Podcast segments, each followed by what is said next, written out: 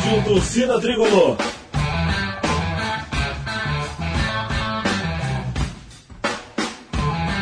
Rock Flu.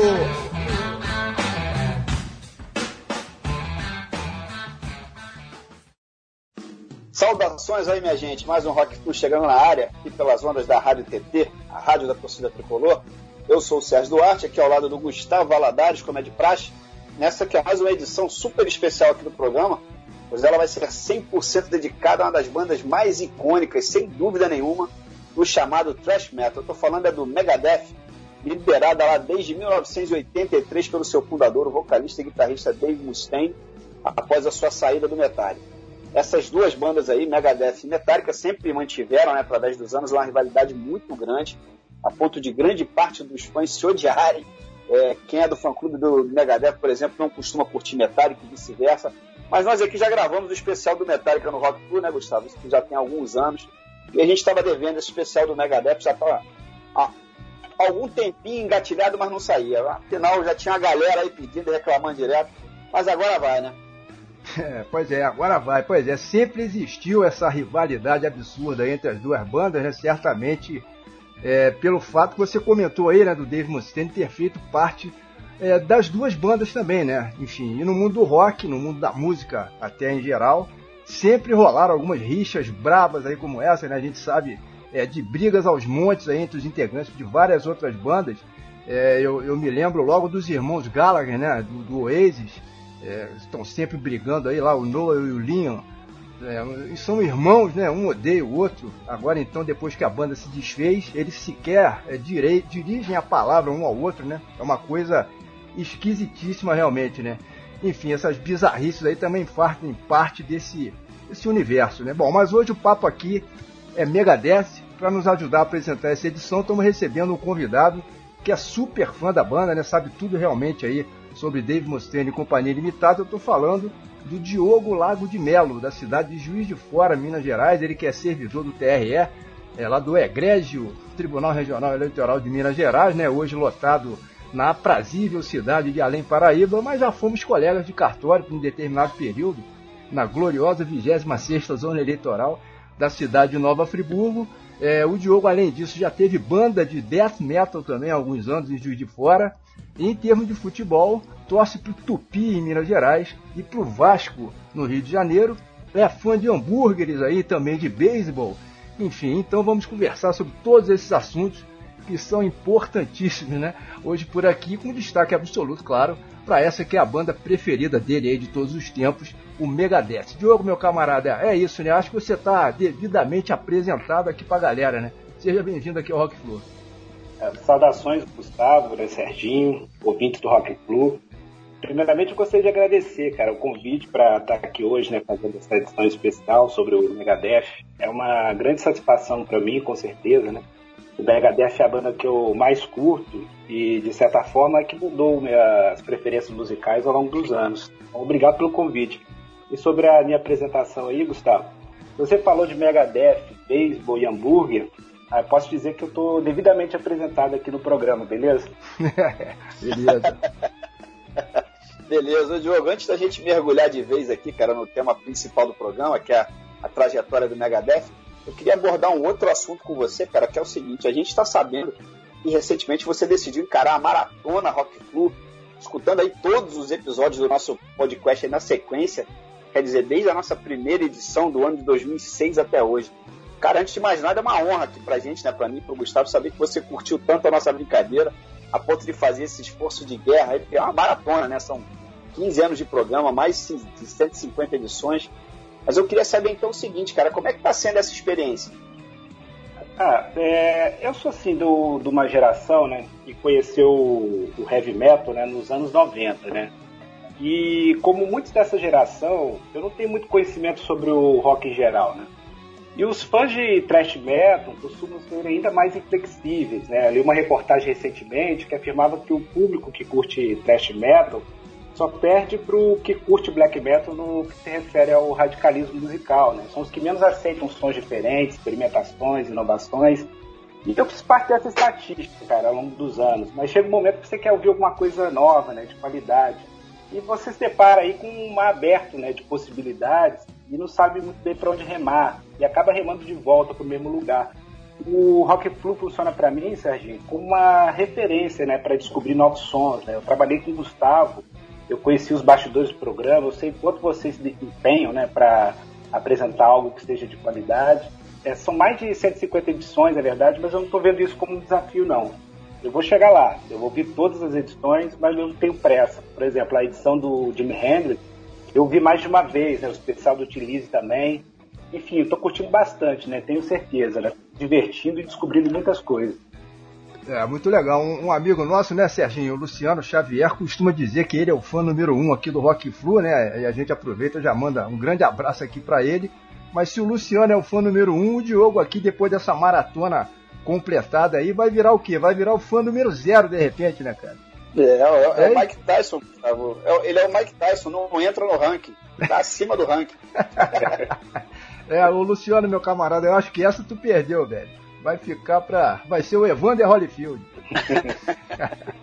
é, mas, pô, isso é muito maneiro aí saber que você tá curtindo, né? Tá descobrindo novos sons, enfim, o objetivo é esse mesmo, né, Sérgio? Fazer a coisa aqui o mais abrangente possível aí, tentando traçar um panorama é, geral, né? Misturando estilos diferentes, é, mostrando inclusive bandas é, pouco conhecidas, junto até dos medalhões, né? E aí fica uma salada sonora é, que a gente considera que fica realmente interessante, né? É, mas antes da gente começar a gravar, o, o Diogo, você estava dizendo que no que se refere aí ao Megadeth, você considera que tem, de certa maneira, uma espécie de é, dívida eterna com a banda, né, cara?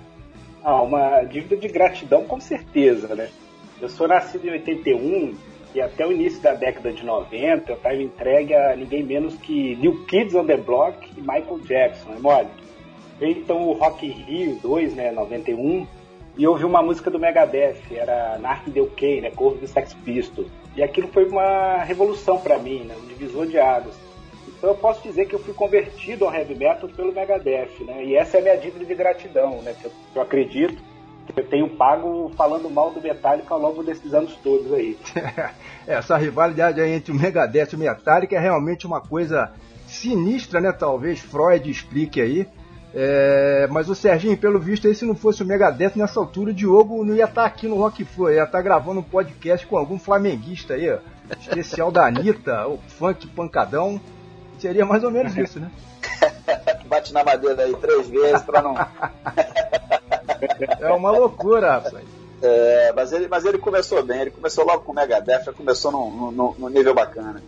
Legal. Bom, bora fazer uma pausa aqui no bate-papo, que é para começar logo de uma vez o assunto principal de hoje, que é, claro, o som do Megadeth. Daqui a pouco a gente volta. Só na caixa.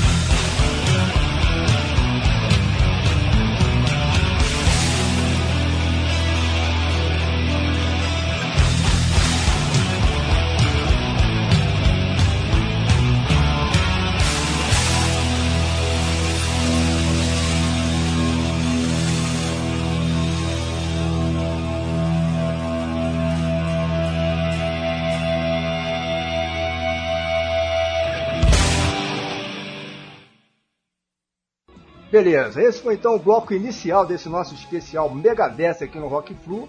Acabaram de rolar aí nada mais, nada menos que três clássicos da fase inicial da banda, ali entre o final dos anos 80 é, e o limiar, digamos assim, da nova década, né? Que, que então se iniciaria, né? Os anos 90. Se não, vejamos aí, a primeira a ser detonada foi a Holy Wars The Punishment Due, faixa pescada do Rust in Peace, né? O quarto álbum de estúdio lançado por eles considerado pelos fãs aí pela crítica como o melhor álbum da discografia é, do Megadeth. Né? Isso além de ser incluído em diversas listas de grandes álbuns de metal é, de todos os tempos, enfim, revistas é, e portais especializados, um super clássico realmente.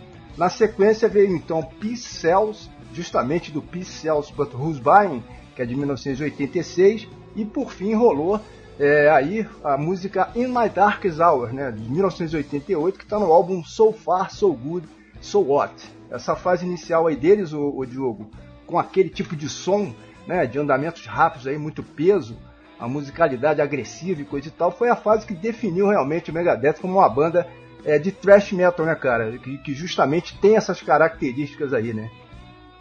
Ah, foi sim, Gustavo. É, na minha opinião, cara, e acredito que na opinião geral, os quatro primeiros álbuns consolidam o Megadeth como uma banda de elite, né, do thrash metal, né? A Holy Wars, a primeira música que rolou aí no bloco de abertura, é para mim o ápice, né, o grande momento, né, dessa fase. Podendo ser considerada inclusive uma música é, definidora de gênero, por assim dizer. E de uma forma geral, os fãs tradicionais do Megadeth continuam, é, costumam, né, reverenciar mesmo essa fase inicial. Eu acho que 80% das melhores músicas estão aqui o Rust in Peace e o Pistel But Who's By são, na minha opinião, os melhores álbuns do Megadeth. É, nessa, nessa fase inicial deles, ainda lançaram mais um álbum, né?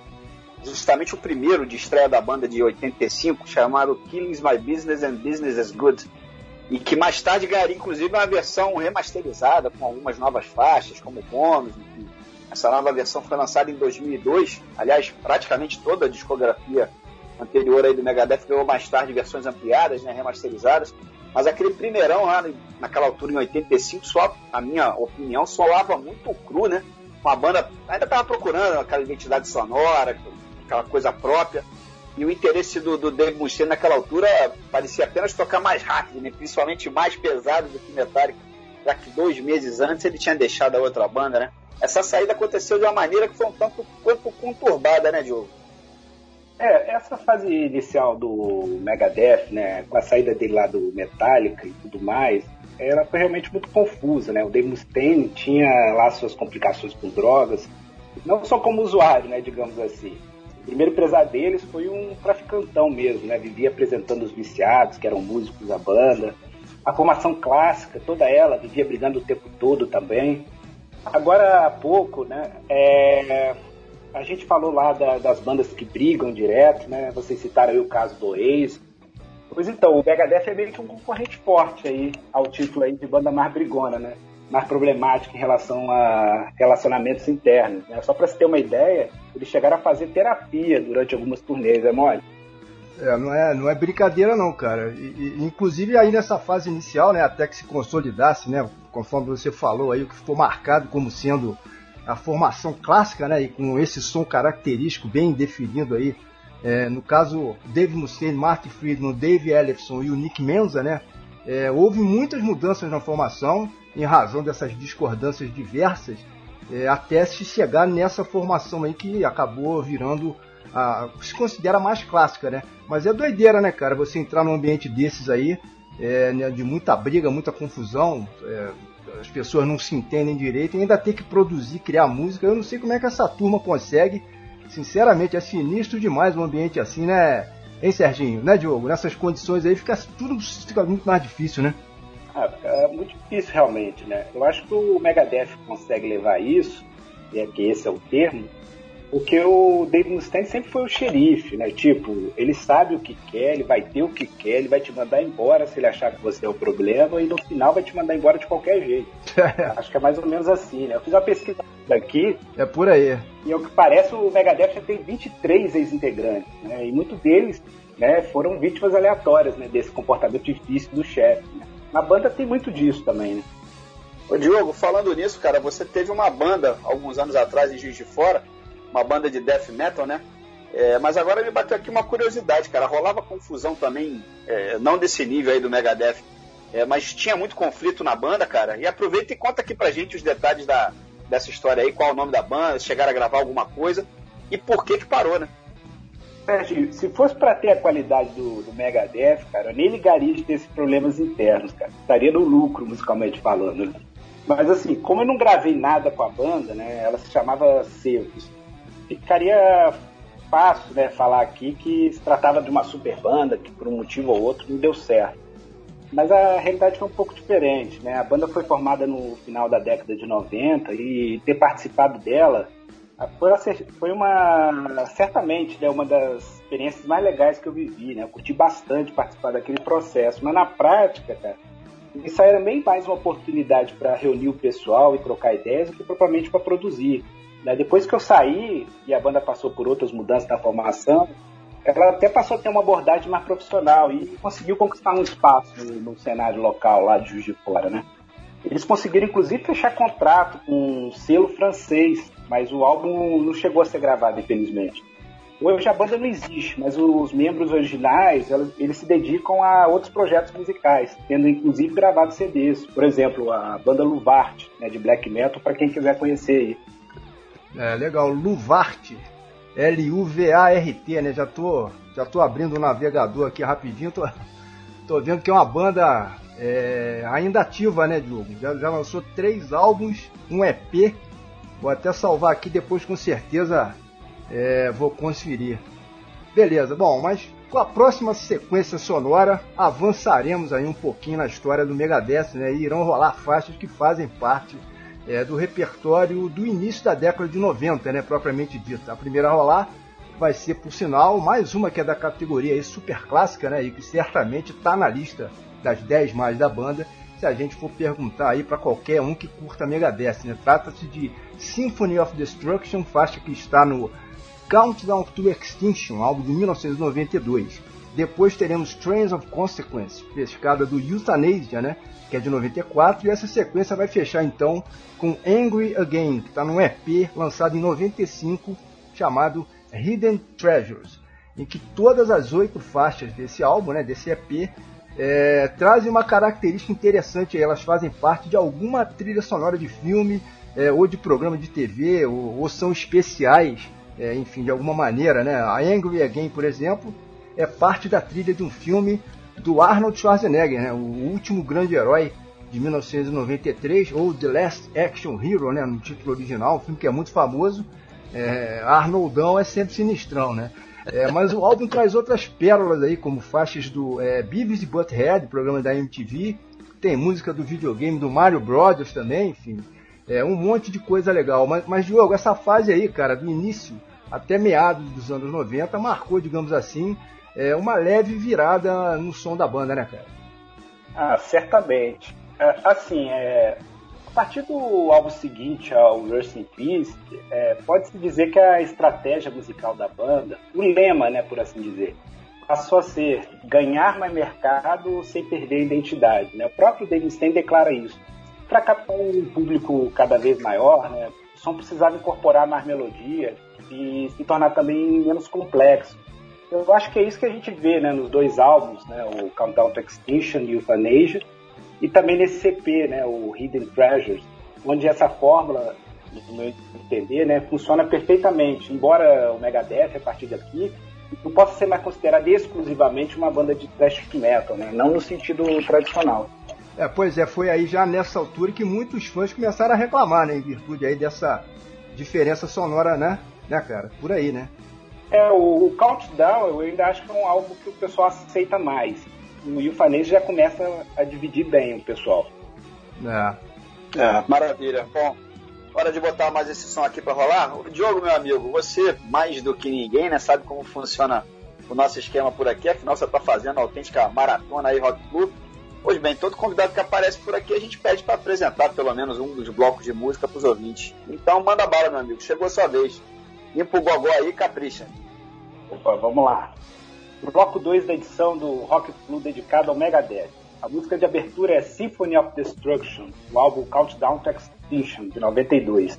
Na sequência vem Train of Consequence, do Euthanasia, de 1994. E terminando o bloco, Angry Again, que aparece no EP Hidden Treasures, lançado em 95. Som na caixa.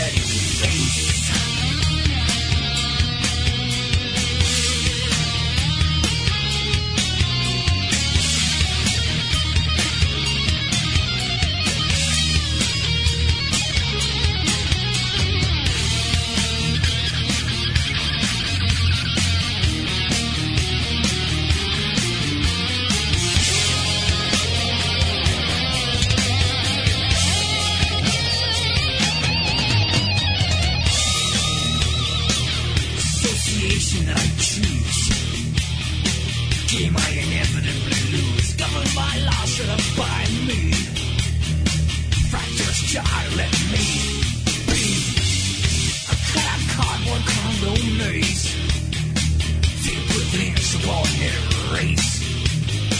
Your ass will you stop to stare? Ass leaves like a rubber hose.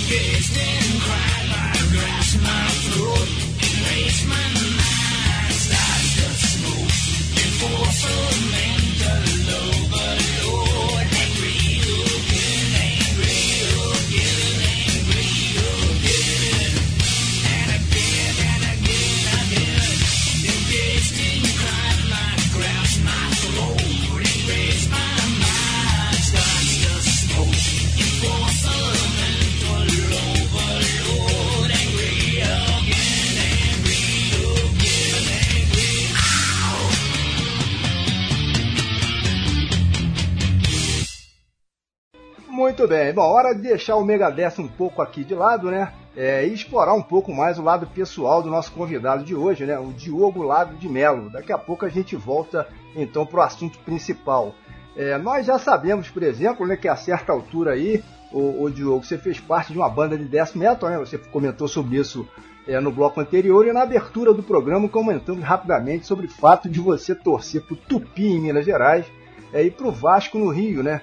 É, bom, e se para o Vasco o ano de 2021 já vai ser ruim, né? Na Série B, é, imagina a situação do Tupi, né? Que parece ser é, calamitosa, né? Salvo engano, aí o clube sequer se classificou para qualquer divisão nacional é, para esse ano. Hoje está no módulo 2 do Campeonato Mineiro, né? É, e o mais incrível, né, cara, é que não faz muito tempo o Tupi foi campeão da Série C, né? Depois de emendar uma série de campanhas em que bateu na trave é, parecia naquela altura que teria fôlego até para brigar por uma vaga na Série A do Brasileirão, caso fosse bem, né? Claro, na Série B. Mas de repente tudo degringolou, né, cara? O que que houve, afinal de contas, aí com o Tupi? Ah, Gustavo, a, realidade, cara, é sempre muito dura, né, para quem torce para time pequeno, né? Conquistamos o acesso né, à Série B do Brasileiro em 2015. E hoje estamos na segunda divisão do Campeonato Mineiro, né, no famoso ladeira abaixo, né? A torcida já não é grande, cara. E as coisas, quando não vão bem, o time perde todo o apoio, né? Certa vez eu li uma reportagem sobre a média de público no futebol e dizia que muitas vezes a expectativa de vitória ela leva mais público ao estado, ao estádio, né, do que a importância da competição. Eu não sei se é verdade em todos os casos, mas no caso do Tupi parece fazer sentido. Por exemplo, a média de público do Tupi no Campeonato Mineiro de 2015 foi maior do que a média de público na Série C né, do Campeonato Brasileiro do mesmo ano, quando o time conseguiu né, o acesso e que a média de público na própria Série B do, do ano seguinte. É, uma explicação para isso é que para time pequeno a expectativa de vitória é maior nos regionais, porque do ponto de vista da importância da competição, não faz sentido o Tupi ter levado tão pouco público na campanha da Série B. É, realmente, cara, não faz o menor sentido. Mas olha, de repente você vai ter time para torcer na Série D, né? D de dado aí do Brasileirão, caso o Tupi ainda consiga alguma vaga, né? Vai ter o Vasco aí na Série B, B de bola. Pô, na Série A, tu tá sem time pra torcer, cara. Bora torcer pro Fusão aí, pô. Você vai ver que é só alegria, né, Serginho? Você não vai se arrepender, ô Diogo. Então, mas se depender da minha esposa, tá valendo, porque ela é torcedora do Fluminense fanática aí. Oh, aí, aí, tu aí, pega esse embalo aí, rapaz. Cara, o cara já tá bem acompanhado, Gustavo, pô. Uma gente Lá em casa, cara, é rock flua. Eu sou do rock e ela é do Fluminense. boa, boa. Sensacional. É, mas, ô Diogo, me diz uma coisa, cara. Juiz de Fora é uma cidade média para grande, né? É, tem algo em torno de 500 mil habitantes, mais ou menos, se eu não estou enganado. O estádio aí de vocês é grande. Eu lembro que o Fluminense jogou aí em 2016, a gente ganhou o título da Copa da Primeira Liga, né? Em cima do Atlético Paranaense. Ou seja, cabe muita gente lá nas arquibancadas, cara. O que, que acontece, afinal de contas? A gente escuta falar que em Juiz de Fora o pessoal, é, a grande maioria, não sei se é a maioria, enfim, mas muita gente torce para time do Rio. É isso mesmo? É, é assim, Sergio. É, Juiz de Fora é uma cidade muito influenciada pelo Rio de Janeiro, tanto que grande parte da população realmente torce para time de cariocas. E, na verdade, ninguém lá liga muito para Campeonato Mineiro. É, é uma grande validade com o pessoal de Belo Horizonte por conta dessa influência carioca. Né? E como pouca gente liga para Campeonato Mineiro, é natural que o Tupi também não tenha muita visibilidade. E a grande oportunidade que o time teve para conquistar mais espaço, até mesmo lá no, no, cenário local, ela foi desperdiçada, né, com a péssima campanha na Série B e os sucessivos rebaixamentos. É, o, o, o torcedor quer vitória, né, Diogo? Quer ganhar. Esse sentimento é, acaba tendo mais força, eu pelo menos acho assim, do que qualquer outro motivo aí. É, e não só de público em estádio, né? Eu acho que isso vale até para audiência na TV, né?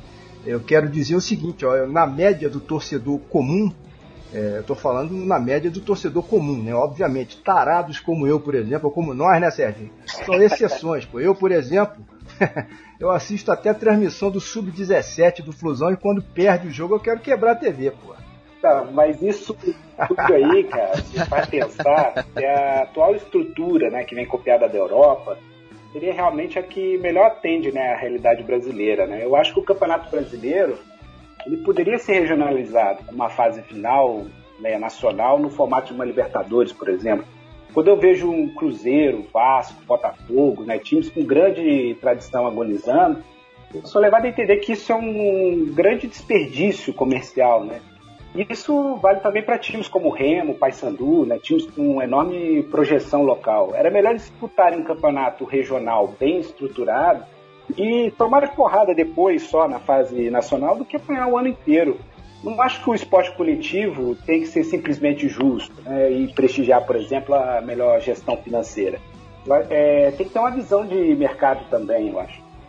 É, tô contigo, tô contigo, cara. E essa visão de mercado como um todo, não, não só do futebol, né, mas de qualquer outro esporte, é que aqui no Brasil simplesmente não existe, né? O, o cenário do modelo americano, por exemplo, é completamente diferente, né? Na, eu posso citar a NBA, né, que o, eles têm o draft lá, que é a escolha do, do, dos jogadores, e o primeiro a escolher foi o pior time do ano anterior, né, uma tentativa de equilibrar, mais ou menos como eles, eles tentam fazer também na Premier League lá na Inglaterra, enfim, mas aqui a gente está tá tomando um rumo diferente, está indo realmente para a gente ter três, quatro clubes no Brasil muito fortes. É, hoje, por exemplo, a gente já tem aí o Flamengo e o Palmeiras se destacando. A ideia né, era, era que o Corinthians também fosse um desses. E vai ter mais uma, uma ou duas vagas aí. E o resto, você falou bem aí do Remo e do Paysandu. Eu citaria também o Santa Cruz. Durante muitos anos ficou entre as três maiores médias de público do Brasil. Mas infelizmente a coisa, a coisa não anda por aqui, né? É, é um modelo de mercado realmente com uma visão coletiva diferente, né? Infelizmente as coisas são muito diferentes, né, cara? É, e ter apenas um Atlético e um Cruzeiro no ano, em um campeonato sem qualquer expressão, como é o estadual hoje lá em Minas, né? Para mim é um desperdício, né? Lá nos Estados Unidos, é, vou citar como exemplo, né? Eles tinham um clube que era o Minneapolis Lakers. Não estava dando o público que eles esperavam, né? Nos estádios. Aí eles descobriram que era porque os moradores de São Paulo, que é a capital do estado, boicotavam o time por causa da grande rivalidade com a, com a cidade vizinha, que era justamente o Minneapolis. E a solução foi encontrada. Eles despacharam o Lakers para Los Angeles e depois de um tempo, quando a poeira baixou, eles fundaram outro time, desta vez com o nome do estado, do, do estado, né, Minnesota. E para completar, eles puseram o estádio perto da divisa das duas cidades e pronto, tudo resolvido. O público passou a comparecer. Então lá não tem essa, pode ser o time que for, não dá lucro, ou eles mudam o esquema ou eles acabam com o time. É, realmente é, é, é, um desperdício como negócio mesmo, né? Um tupi na Série B levar, sei lá, mil pessoas ao estádio, por exemplo. E o Paysandu é, como você citou, ou Santa Cruz, aí como o Serginho citou, na, na, Série C ou na Série D, sei lá, levar 30 mil, né? Aqui no Brasil, rasga-se dinheiro, que é uma maravilha, né, gente? Mas parece que vem aí uma nova lei, né? Os clubes vão poder virar empresas aí, vamos ver o que, que vai acontecer, né? A tendência a partir é, disso, né? É que surja um mercado, né, como prioridade.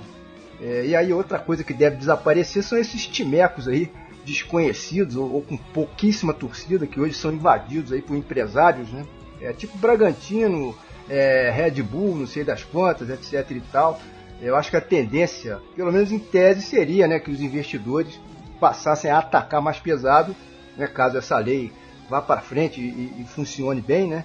É, em times tradicionais, como Botafogo, por exemplo, o próprio Remo, Paysandu, enfim, é, clubes que já têm torcidas grandes e além de grandes é, atuantes, né? Quer dizer, a torcida do Botafogo nem é tão atuante assim, né, Serginho? Mas tudo bem. Mas eu quero dizer que esses clubes, ou no caso essas empresas aí, já largariam na frente, né? Numa situação bem melhor do que ter que pô, partir do zero aí simplesmente nesse quesito aí de atrair o torcedor, né? Mas é o que o Serginho comentou aí, o jogo é, corroborou, né? Aqui é tudo sempre complicadíssimo, então é capaz de sair tudo errado aí, tudo torto aí com essa lei. Ainda tem mais essa, né? Vamos ver. É, eu acho que o caminho é por aí mesmo, né? Em, em grande parte do mundo, pelo menos teria, mas como a gente está falando, no Brasil nunca é fácil, né? Infelizmente. Bom, já que a gente falou aí no mercado americano, cara, em relação aos esportes em geral, é interessante a gente comentar por aqui também que além do futebol, você curte também beisebol, né, Diogo? Eu te confesso, cara, que eu não acompanho, não entendo absolutamente nada, mas eu fiquei sabendo que você chega a acompanhar direto. Mas me tira uma dúvida, cara, você tem time lá fora, você tem um, algum clube lá que você tem a simpatia a ponto de você torcer? Eu digo lá fora porque aqui no Brasil não tem campeonato de beisebol, né? Ou tem? Cara, torcer, não. Não sei se vocês concordam, né? Mas para mim, essa questão de torcer tá ligada àquele sentimento de pertencimento, né? De você se sentir parte, de pertencer a algo. Eu torço pro Tupi porque é o time da minha cidade, mas eu não vejo assim muito sentido em torcer para algo do qual não faço parte. Então, no caso do beisebol, eu apenas aprecio o jogo em si, né, as estratégias, o esporte. Eventualmente, eu posso até torcer para que um time vença uma partida, né, como uma forma de consagrar um momento espetacular, como por exemplo uma virada improvável.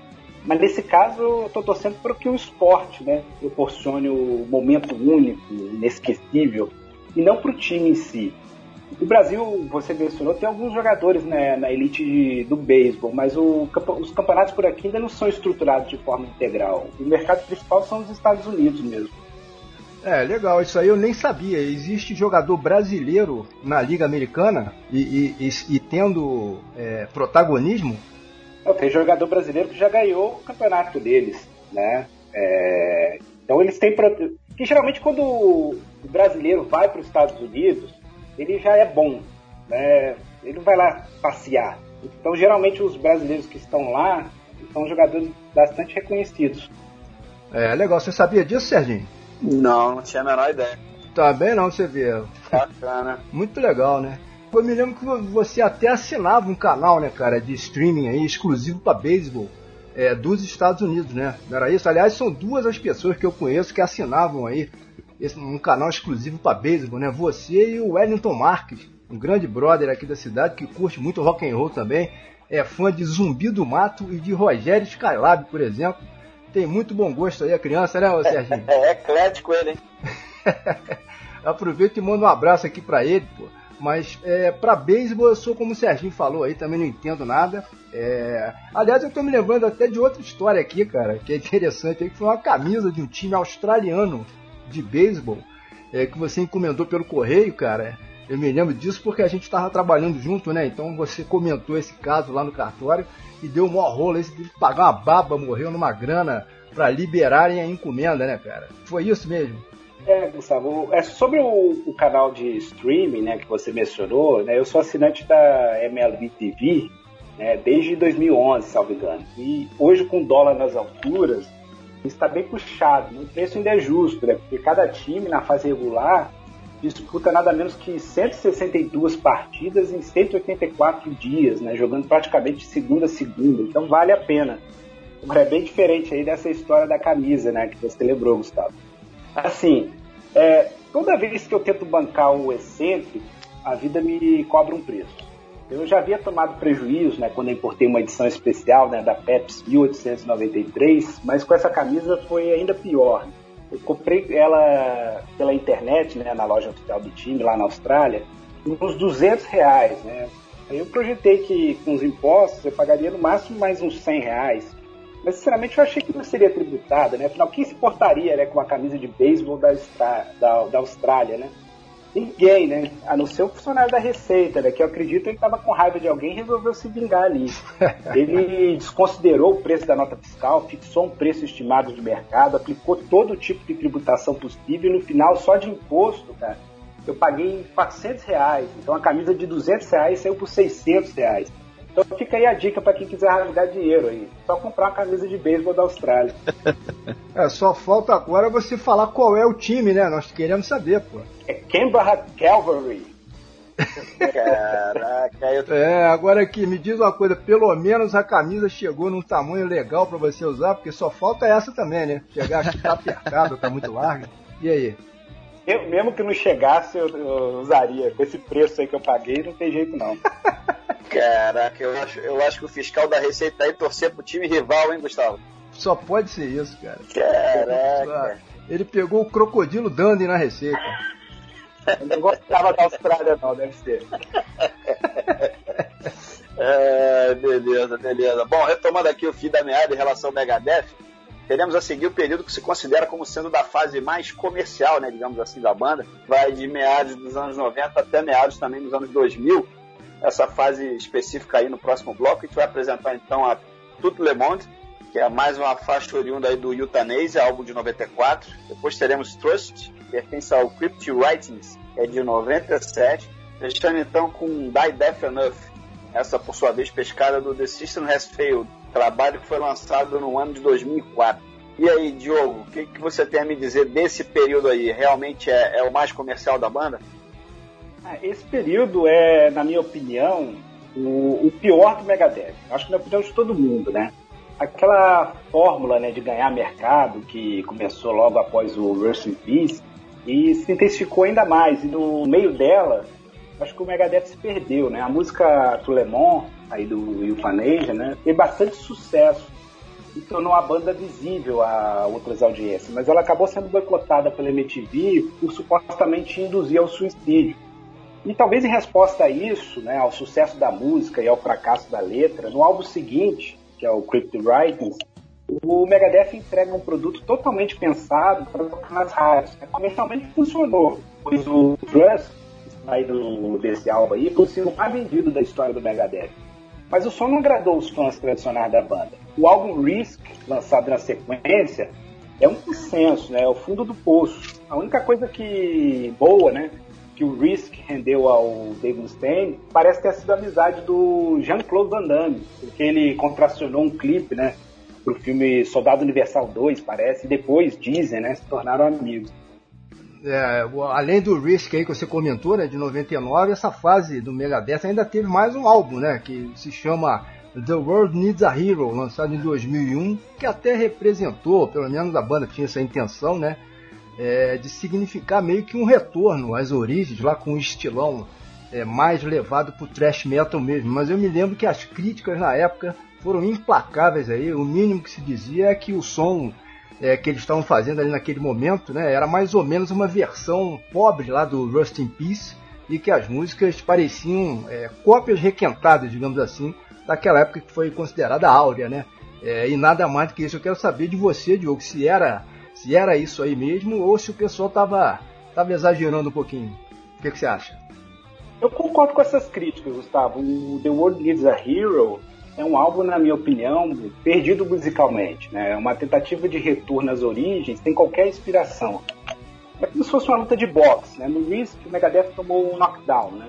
Aí a luta recomeça, ainda tonto, tenta aí desferir golpe para todo lado, na esperança de acertar algum, mas não acerta. É quase isso, né? O próprio Dave Mustaine costuma dizer que esse álbum é, até anotei aqui, ó, navio perdido no oceano tentando encontrar seu rumo.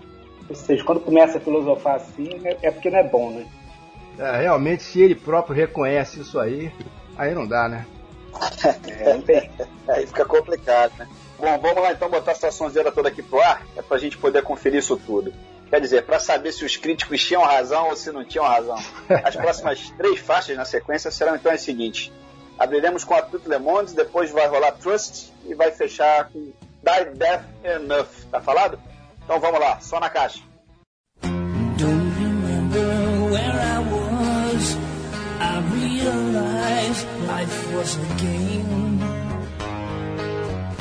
More seriously I took things, the harder the wars became. I had no idea what it cost. My life passed before my eyes.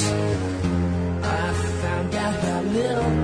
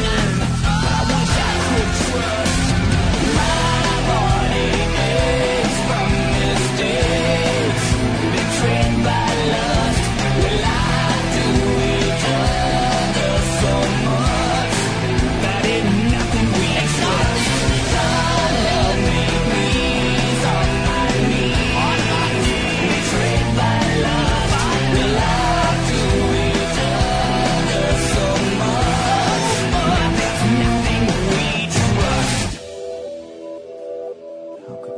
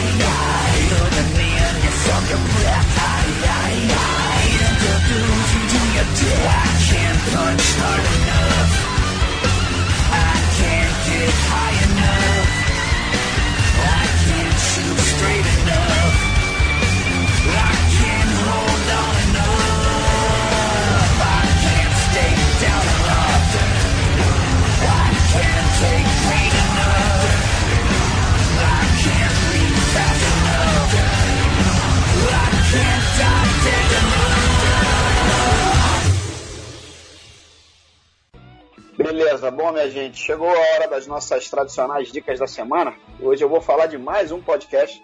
Dessa vez trata-se do Discoteca Básica, apresentado pelo jornalista e escritor Ricardo Alexandre.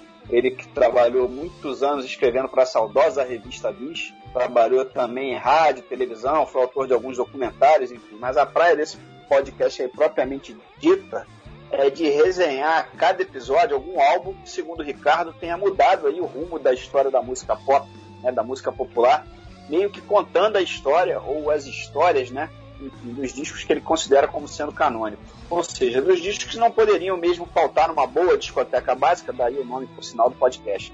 A estreia do programa rolou no mês de agosto do ano passado.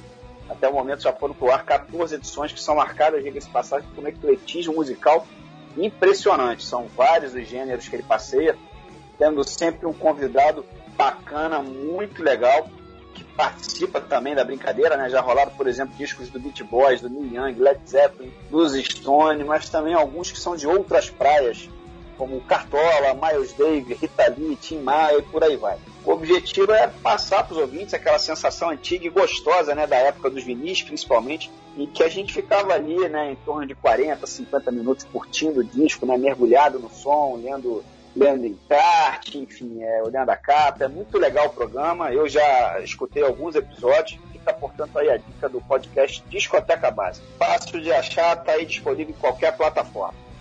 É, legal, bela dica aí. Podcasts estão com tudo aí realmente. É, existem vários desse tipo é, surgindo atualmente, né? Bom, no meu caso, a minha dica da semana vai ser um livro que saiu há pouco tempo aí, agora no final de 2020, né? Que eu achei interessantíssimo, já até baixei é, aqui para o meu Kindle, né? E iniciei a leitura aí. Trata-se de Heavy Metal e Criminologia, uma espécie de tratado, digamos assim, contendo 32 artigos científicos aí, divididos em 32 capítulos diferentes, né? Contendo mais de 600 páginas de textos é, referentes a esses dois temas, a essa dobradinha, né? Um tanto quanto inusitada aparentemente, né? O projeto partiu de um professor de alguns alunos de uma faculdade de Direito localizada em Presidente Prudente, interior de São Paulo, né? É a Toledo Prudente, mas conta com trabalhos de pesquisadores aí de várias universidades espalhadas pelo Brasil inteiro, né? O livro pode ser adquirido direto do site da editora, a editora TOT, se escreve T-H-O-T-H, que é de Londrina, no Paraná, ou então pela internet mesmo, se acha fácil também, é, em livrarias, né? Enfim, são 47 autores no total, como eu disse, de várias partes do Brasil. E existem no livro citações expressas aí a diversas bandas muito conhecidas, né? Iron Maiden, Judas Priest, é, Nervosa, o Death, Brujeria. É, em três capítulos lá o Black Sabbath é citado, o Metallica aparece também duas vezes. Temos o Sepultura, é, o Slayer, enfim. E temos também, claro, um tópico todo dedicado ao Megadeth, né? Uma, banda que é a estrela de hoje por aqui, com o subtítulo de Use the Man e o paradoxo da Inquisição às drogas e os novos bruxos sociais. Esse é o título aí do capítulo, no qual o autor, que é da PUC lá de Minas Gerais, usou aí o termo bruxos sociais para fazer uma referência é, ao enorme contingente de, de viciados pesados, né, que estão por aí, infelizmente, meio que abandonados aí pelo sistema, né, à margem da sociedade, inclusive no sentido criminal também, né, de direito penal mesmo. É, enfim, a leitura como um todo é realmente muito interessante é, os autores conseguem amarrar esses dois temas muito bem, o heavy metal e a criminologia. Fala basicamente desse movimento musical, né? É, o heavy metal como uma forma de contestação da ordem e aí inclusive ou principalmente até né, da ordem jurídica. Eu estou curtindo demais, além de eu ser fã de metal. É, minha formação é, foi nessa área, né? Particularmente eu sempre me interessei muito por direito penal. É, e aliás, ô Diogo, eu sei que você fez faculdade de direito também né, cara? E só não sei se no seu tempo, pô, como é que era, né? Quando eu estudei não tinha essas matérias no currículo, não, pô. é, com certeza. Pô, direito e heavy metal é demais, né, cara? Pô, é demais. Eu não conhecia esse livro, não. E certamente eu vou procurar para comprar, né? Da, na minha época também não existia esse tipo de matéria, não, infelizmente. E pensando bem, cara, eu acho que esse livro devia ser incluído né, entre, a, entre os de leitura obrigatória em qualquer faculdade de direito do país, né? Quem sabe assim a gente não conseguiria formar profissionais né, mais sensíveis né, a essa questão tão mal debatida né, no meio prático e acadêmico. E de quebra também reduzir um pouco né, da quantidade de sertanejo universitário nas, nas chopadas né, das faculdades. É, acho que isso aí seria o mínimo, né? Mas, ô Serginho, você, por exemplo, cursou economia, né, cara? Na sua época de estudante tinha esse tipo de matéria lá, pô? Nada. Aspectos econômicos aplicados ao classic rock. Que tal? Pô, seria, seria sensacional, e não tinha nada disso, infelizmente. Bom, mas seguindo adiante por aqui, chegou a hora de falarmos sobre a fase mais recente né, do Megadeth, que é de 2007 para cá. Nesse período aí já lançaram cinco álbuns, e dessa fase aí a gente vai apresentar as seguintes faixas: Sleepwalker, do álbum United Abominations, que é de 2007. Depois vai rolar Head Crusher, faz parte do Endgame, lançado em 2009. E fechando aí com The Truth is Real, que é do Distopia, álbum que por enquanto é o último que eles lançaram, que é do ano de 2016. Mas o Diogo, e aí, essa fase mais recente, cara, costuma agradar mais os fãs? Parece que a banda conseguiu dar uma recuperada no antigo som, né, cara? É, a partir do, sobretudo do United Abomination, que é de 2007, o Megadeth volta a ter um som que agrada a média dos fãs, né? mas não com a mesma consistência da fase inicial. Na verdade, o, o foco da banda é, parece bem mais voltado para lançar um novo Countdown to Extinction do que propriamente um Rush in Peace, ou seja, aquela preocupação né, comercial que faz com que o som seja mais melódico e menos complexo, ela veio para ficar, parece. O próprio baixista, né, o Dave Ellefson, deu a entender numa entrevista recente que o Rush in Peace é o produto de uma época e que não seria possível reeditá-lo considerando os elementos né, que cada um traz, né, cada um da formação atual traz na bagagem. Né. Agora, eu particularmente gosto dessa fase, mas eu não tenho a mesma segurança que tinha antes do Crypt Ride. Eu sempre acho que o Dave Mustaine vai fazer um novo Risk, né, para provar que ele não estava errado, né, quando ele resolveu arriscar por, por outras direções musicais. É, o, o, nessa fase aí, cara, já voltaram a acontecer novamente diversas mudanças na formação, né, cara? Até extrapolando um pouco aí, eu diria aquele padrão lá do início, que eu até comentei agora há pouco, né? Eu tô, tô dizendo o seguinte, ó, depois da dissolução, depois que a formação clássica foi pro espaço, ali no fim dos anos 90, né? É, quando vazaram é, o Mark Friedman, o Nick Menza e até o Dave Ellefson, né? Também saiu, e aí pouco depois, ali por volta de 2002 ele até retornou, mas o Megadeth vem sofrendo ultimamente muitas modificações no seu line-up, né? Isso recentemente aí é muito marcante. O único a permanecer realmente na banda é desde a fundação é mesmo o nosso Dave Mustaine, né, cara? Ele é o dono da banda lá, ele que manda na parada e acabou a conversa, né, Diogo? Acho que é mais ou menos por aí, né, cara? É, é o Megadeth sou eu, né? É uma frase que ele poderia muito, poderia muito bem ser da autoria do Dave Mustaine, né? você compreender isso, você dura mais tempo na banda, mas mesmo que você compreenda, provavelmente não vai durar muito, né? Eu acho que é por aí. o Dave Mustaine parece alguém bem complexo, né, nesse sentido, né? É, ele é complicado, cara. É, uma curiosidade interessante que nesse álbum mais recente aí, o Distopia, teve a estreia do Kiko Loureiro, né? Guitarrista brasileiro no Megadeth, ele que por sinal tá na banda até hoje, a faixa título do álbum foi inclusive indicada para o prêmio Grammy de 2017, acabou faturando o prêmio né, na categoria de melhor performance metal. E olha que o Megadeth, através dos anos, colecionou um monte de indicações, se não me engano, foram 11 vezes, sempre batia na trave. Finalmente faturaram essa aí, né, Diogo? Cara, era merecido, Serginho, sem dúvida. Eu, eu sempre discordo um pouco das escolhas né, feitas por essas premiações. Mas o que eu acho mais importante aqui é que com o Grammy o Megadeth obteve finalmente né, o reconhecimento do seu sucesso comercial. Né?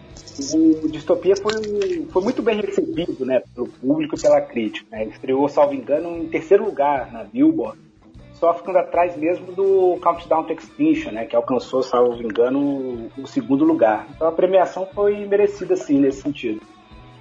É, agora no mês de janeiro, né, ou foi em fevereiro, não tenho muita certeza aí. Agora no início de 2021, enfim, o, o Dave Mustaine revelou é, numa entrevista qual seria o título do novo álbum, né? Que já deveria ter saído aí pela programação do ano passado, mas acabou sendo adiado em razão aí da confusão toda é, com o coronavírus, né? Não é nada definitivo, enfim, ele mesmo declarou que se trata de um é, batismo provisório, digamos assim, mas a princípio o título que eles estão pensando aí para o novo álbum seria The Sick, The Dying and The Dead, os enfermos, os moribundos e os mortos. É um belo título aí, né, minha gente?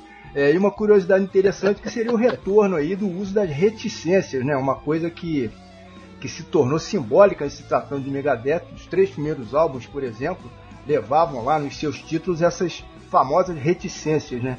É, enfim, mas principalmente depois do processo de cura, né, lá do câncer na garganta do, do Dave Mustaine, período brabo ali por volta de 2016, 2017. Acho que a, acho que a banda agora parece estar vivendo um momento bom, né, Diogo? Ah, está sim, Gustavo. E eu acho que a entrada do Kiko Loureiro, né, contribuiu bastante, né? Além de ele ser um guitarrista de qualidade indiscutível, eu acho que ele compreende bem, né, o papel dele no Megadeth, né? Eu já vi ele dizendo que ele sabe que não adianta querer trazer elementos do Angra pro Megadeth. E o que ele procura fazer, na verdade, é se alimentar né, do repertório, né, da história do Megadeth, para apresentar algo que faça sentido né, para o próprio Megadeth. Né? O Mustaine parece estar bem com ele. E além disso, o Kiko Loureiro faz muito bem esse lance de divulgação social da banda, que acaba aproximando o público, né, e consequentemente aumenta o feedback. Tem um vídeo famoso, né, inclusive dele no YouTube, em que o Kiko fica tocando, né, reggae pro Dave Mustaine, né, de sacanagem. Enfim, eu acho que a banda vive um bom momento interno, né? E isso parece bem, refletir bem né, na, na produção musical. E esse lance aí das resistências do nome que você mencionou, Gustavo, me deixa ainda mais esperançoso de que o próximo álbum manterá uma linha mais tradicional, né? Espero. É verdade, vamos ver. Tem, tem razão. Legal. Bom, vamos lá então chamar mais essa sequência sonora por aqui. O sinal vai ser a sequência derradeira aqui de hoje. Diogo, meu camarada, queremos te pedir novamente para anunciar esse outro bloco aqui pra gente, pode ser? Vambora! É, o bloco abre com Sleepwalker, do álbum United Abominations, né, de 2007, e segue com Head Crusher, do Endgame, de 2009. A faixa final é a The Threat is Real, né, de Dystopia, de 2016. É o Megadeth no Rock Flu, som na caixa.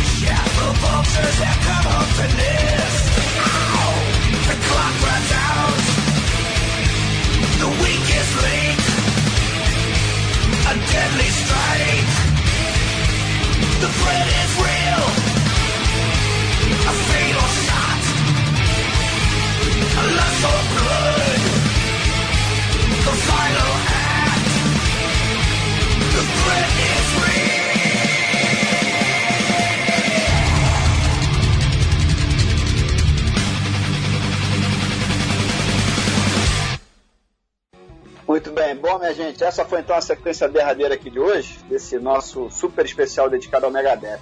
Sem dúvida, um dos grandes nomes aí do thrash metal mundial, né? Faz parte, inclusive, do, do que é chamado de Big Four, do outro lado do Metallica, do Slayer e do Anthrax. Mas estamos aí nos aproximando do encerramento aqui do programa, então é hora, portanto, de agradecermos mais uma vez, claro, aqui ao Diogo pela presença. Cara, muito obrigado por ter topado participar aqui dessa nossa brincadeira, né? Acho que valeu, né? Ah, com certeza valeu. Eu gostaria de agradecer mais uma vez aí o convite, né? Terminando essa gravação, já vou pegar a estrada novamente e, consequentemente, ouvir mais uma, uma edição do Rock Flu, né? E com o ritmo que vocês estão produzindo, acho que até 2033 eu vou conseguir ouvir todas, né? Então eu vou propor aí para vocês um spin-off aí do programa chamado Rock Flu na Estrada, beleza? Se até o Dave Mustaine se converteu, acho que perfeitamente possível que até lá eu também já tenha me tornado tricolor aí, quem sabe? É, na, na Série A do Brasileirão você vai tentar ser tricolor, pô. Agora há pouco a gente acertou isso aí. já tá indicado aí. Ficou mais ou menos acertado aí, né, Serginho? É isso aí, mano. Beleza, bom, temos que destacar apenas que, claro, o que rolou por aqui hoje é apenas uma pequena parte aí da produção do Megadeth, né? É, a gente procurou representar de alguma forma com, com as músicas que foram escolhidas todas as fases da banda, mas obviamente muita coisa ficou de fora aí, é, enfim, por, um, por, questão de espaço, né? É, eles lançaram até hoje um total de 15 álbuns de estúdio, três registros ao vivo aí, mais dois EPs, contabilizando aí mais de quase 40 anos de carreira, né? Completa 40 anos daqui a pouco, ou seja, muita coisa, praticamente um universo, né? Para se explorar. É, e sobre o Diogo, nós falamos aqui em Tupi de Juiz de Fora, em Vasco da Gama, em beisebol, é, mas esquecemos de falar é, sobre os hambúrgueres, né? Ele é um dos maiores devoradores de hambúrgueres do planeta, o Serginho. É uma coisa impressionante, tem carteirinha há anos aí do fã-clube lá do McDonald's. É, para se ter uma ideia, o sonho do Diogo é viajar um dia para os Estados Unidos, mas não é para fazer compras ou para passear, fazer turismo, não. Ele quer ir lá apenas e tão somente meu Serginho, pra comer hambúrguer, cara. É mole um negócio desse? Que isso? sério? é sério? Esse é o projeto da minha vida aí, Gustavo. É comer um Big Mac no restaurante número um da franquia, onde tudo começou. E também um hambúrguer na lanchonete licenciada pela Ford, isso mesmo, lá pela Ford, e que é na região metropolitana de Detroit. É óbvio que para ganhar o visto, né, e passar pela imigração, eu terei que inventar que eu tô lá para mais alguma coisa, né? E com certeza vai rolar uma partida de beisebol. Mas o circuito gastronômico é o principal, realmente. É, brincadeira, deixa eu até aproveitar que esse gancho, eu falei McDonald's, né, que você frequentava todo santo dia. Era uma coisa impressionante mesmo, Serginho. Todo dia o Diogo ia lá e mandava um Big Mac e um McCoffee. é, mas eu queria falar também dos hambúrgueres, né, da J. King. Rockstore, produzidos aqui pelo nosso amigo Jean King. Eu lembro que você de vez em quando encomendava esses também, né, Diogo, para levar para casa e degustar. Mas e aí, eu quero saber o seguinte, esses eram bons também, estavam aprovados aí no mesmo nível dos americanos ou, ou não? Não, com certeza. O, o, o Jean, cara, ele é. Ele tem, ele tem um dom aí de fazer hambúrguer. Eu acho engraçado é porque é o lugar mais improvável, né? Que eu imaginaria que teria um hambúrguer que é na loja dele, né? Que ele vende camisa, né? É, artigos de rock and roll. Mas eu fiquei fãzão. Isso. Isso. Eu fiquei fãzão do hambúrguer. É padrão internacional. Rapaz, eu... sensacional essa história. Sensacional essa história. Eu não sabia que o, que o, que o, que o nosso amigo lá tinha hambúrguer também. O, tinha, cara. Tinha, tinha lanche, tinha, tinha um happy hour com cerveja. É a melhor loja, loja de rock and roll do mundo. Porra, tem hambúrguer, cara. Sensacional. Aproveita e manda um alô aqui pro Jean, né? Que infelizmente teve que fechar é, momentaneamente a lojinha, né? A J King Rock Store por conta aí da pandemia, mas deve reabrir mais tarde, né? Eu, eu até sugeri a ele para quando for reabrir, fazer um baile de máscaras. O que, que vocês acham aí? Máscara vai ter sobrando, pô. Sensacional. Vai ser mó barato, cara. Sensacional. Ô Diogo, eu não sei se o, eu não sei se o Gustavo chegou a comentar com você, cara. Eu tive um bar aqui no Rio durante quatro anos. É, e a gente tinha, cara, dois hambúrgueres artesanais, que inclusive, cara, o, o, o chefe, o Leandro Monteiro, é aí de Juiz de Fora. Não sei se você já escutou falar. Ele teve um restaurante muito conhecido aí na cidade, agora não vou lembrar o nome. Ele fazia o nosso, o, o nosso hambúrguer. A gente tinha um hambúrguer de costela, que era o Celso Blues Boy, e tinha um hambúrguer de picanha, que era o Jimi Hendrix. Todo o nosso cardápio era baseado, tinha o Black Sabbath, tinha batata, era, era Rolling Stones, então todo o nosso cardápio era musical e o, o Jimi Hendrix era um sucesso de venda, cara. Você ia gostar, pena que não existe mais. é, que, que pena, eu perdi essa, né? Pô, mas lá, mas lá é a meca. Se você quiser comer hambúrguer bom, tem, tem que ir pra lá. Minha americana é que gosta, né? Eles são, são os inventores. Você sabe a história do hambúrguer, né, cara? Como é que, como é que começou, né? Não, não, conta aí. O... Quem me contou essa história foi o Leandro Monteiro, esse que fez o cardápio lá pra gente. É, eram os marinheiros, cara, que vinham de. um pouquinho depois da Segunda Guerra Mundial, eles desembarcavam comendo uma, uma carne no palito. E esses marinheiros, eles eram da cidade de Hamburgo, na Alemanha. E aí alguém viu aquilo, perguntou o que era aquilo que eles estavam comendo e batizou, pegou, juntou com o pão, né? Americano sabe ganhar dinheiro, né? Falou, vamos botar isso aqui dentro do pão que vai dar certo. E hambúrguer vem de Hamburgo, na Alemanha. É bom, pelo menos essa história eu estou repetindo aqui, a história que me foi contada, né? É verdade, eu tô, brincando, já, a gente já pesquisou e a, a história é essa mesmo. É, muito legal, demais, né? É, rock flu é cultura, minha gente. É, legal. Bom, como dissemos há pouco, estamos nos aproximando do fim do expediente por aqui. Mas antes de apagar as luzes, claro que vai rolar aquela faixa de saideira de praxe, né? Hoje vamos de Wake Up Death, uma música que pertence à fase clássica do Megadeth, faz parte do álbum Pincels But Who's Buying, que é de 86. Porém, a versão que a gente vai tocar por aqui, na verdade, é ao vivo, né? Foi pescada de uma apresentação que eles fizeram na cidade de Sófia, na Bulgária, no ano de 2010. É uma versão bem interessante. É, o Megadeth ao vivo costuma ser bastante criticado, né, Diogo? Muita gente acha que nos palcos eles não conseguem né, repetir aquela energia que os álbuns de estudo apresentam. Você concorda com isso aí ou, é, é ou, ou a crítica é infundada? Cara, eu, eu acho que é isso mesmo, Sérgio.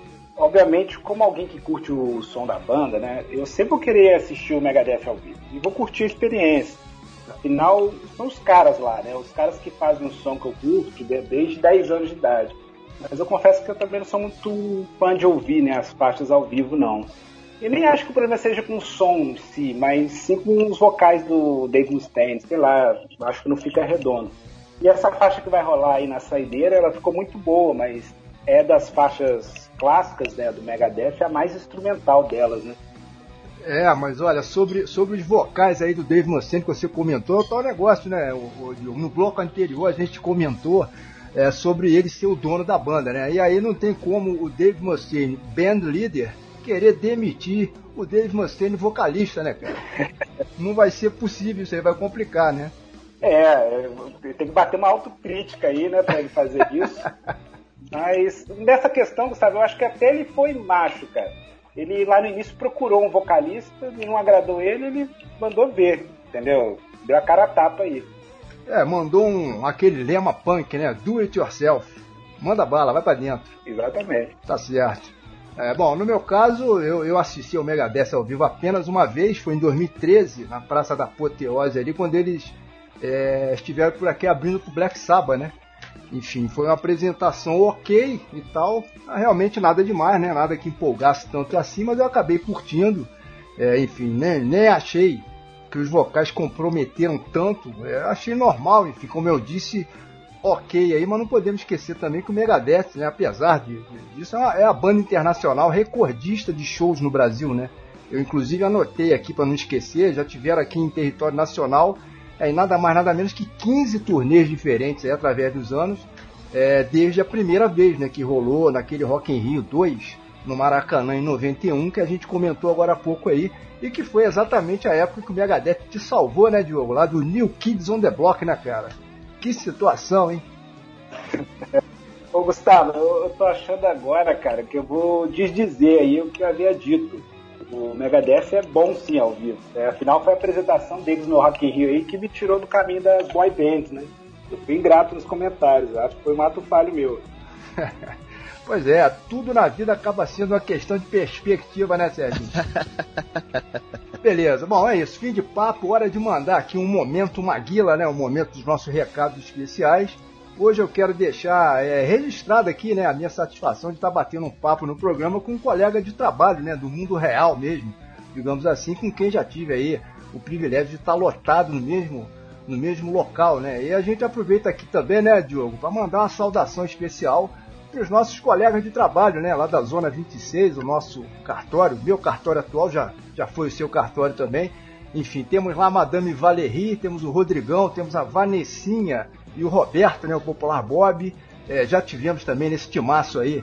É, aliás, foi também na sua época, né, o Moisés Abraão. É, na outra zona eleitoral, a 222, fica no mesmo prédio. Temos a Fátima, a Gláucia, a Angélica e o Marcos, né, o grande Marcão Seleção. Gosto sempre de chamar ele assim, ele não sabe, mas essa brincadeira se refere aí ao grande Marcão, né, ex-jogador do Fluminense que inclusive teve no comando do time, né, agora nessa reta final é, de Campeonato Brasileiro 2020. É, por lá, né, pela zona 222, passou também a Sandra, enfim.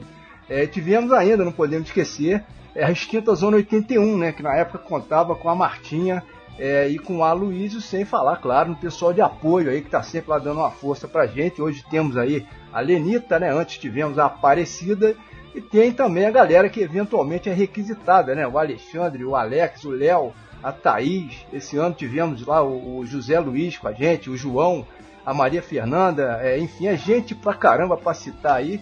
É, mas hoje, o, Diogo, a tua praia é Minas Gerais, né, cara? Aliás, você tá mais pra caixeiro viajante, meu irmão, do que pra servidor da justiça. Já, já trabalhou, que eu sei, é, em Bela Vista, no Mato Grosso do Sul, Bom Jesus de Tabapuana, né? Cidade próxima da divisa ali é, com o Espírito Santo, né? Depois veio para Friburgo, agora tá em Além Paraíba.